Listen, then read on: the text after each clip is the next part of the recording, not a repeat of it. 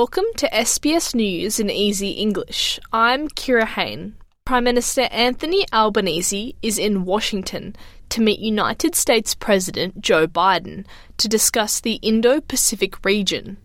The Prime Minister is on a four day official visit to the US for the ninth meeting between the two leaders since Mr. Albanese's election victory in 2022.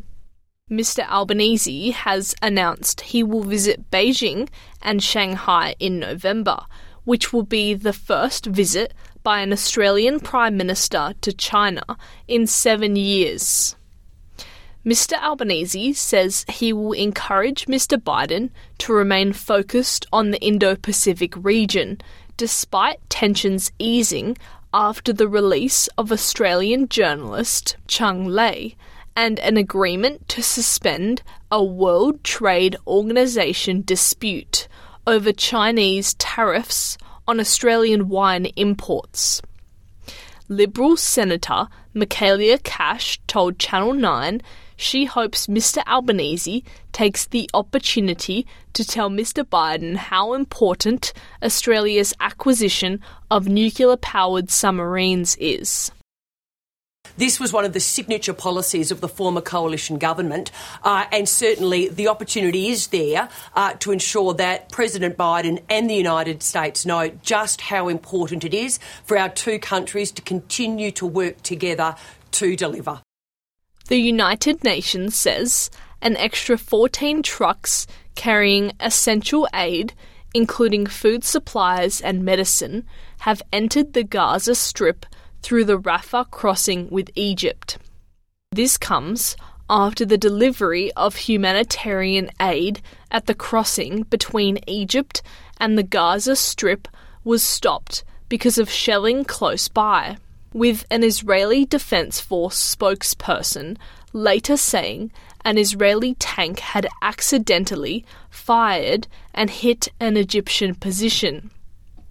A spokesperson for the Egyptian army says several Egyptian border guards sustained minor injuries after being accidentally hit by fragments of a shell fired by the tank. There are calls for a ceasefire so that substantial aid can be delivered to Gaza, where Hamas's health ministry says at least 4,600 people have been killed and over 14,000 wounded since Israeli airstrikes began following Hamas's October 7th attacks on Israel.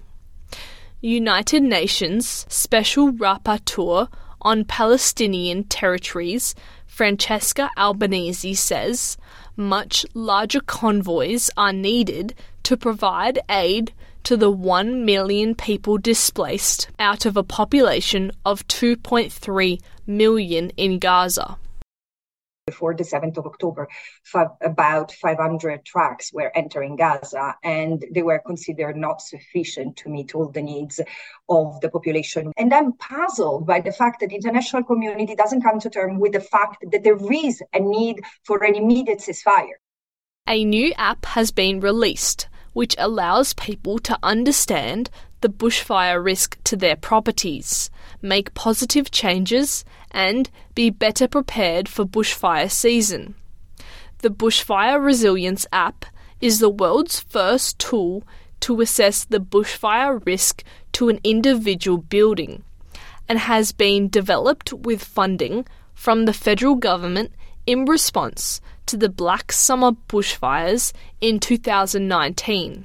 The app, which was created by the not for profit Resilient Building Council, combines user provided information about a house and data gathered about the local environment and current climate to make recommendations about bushfire resilient changes.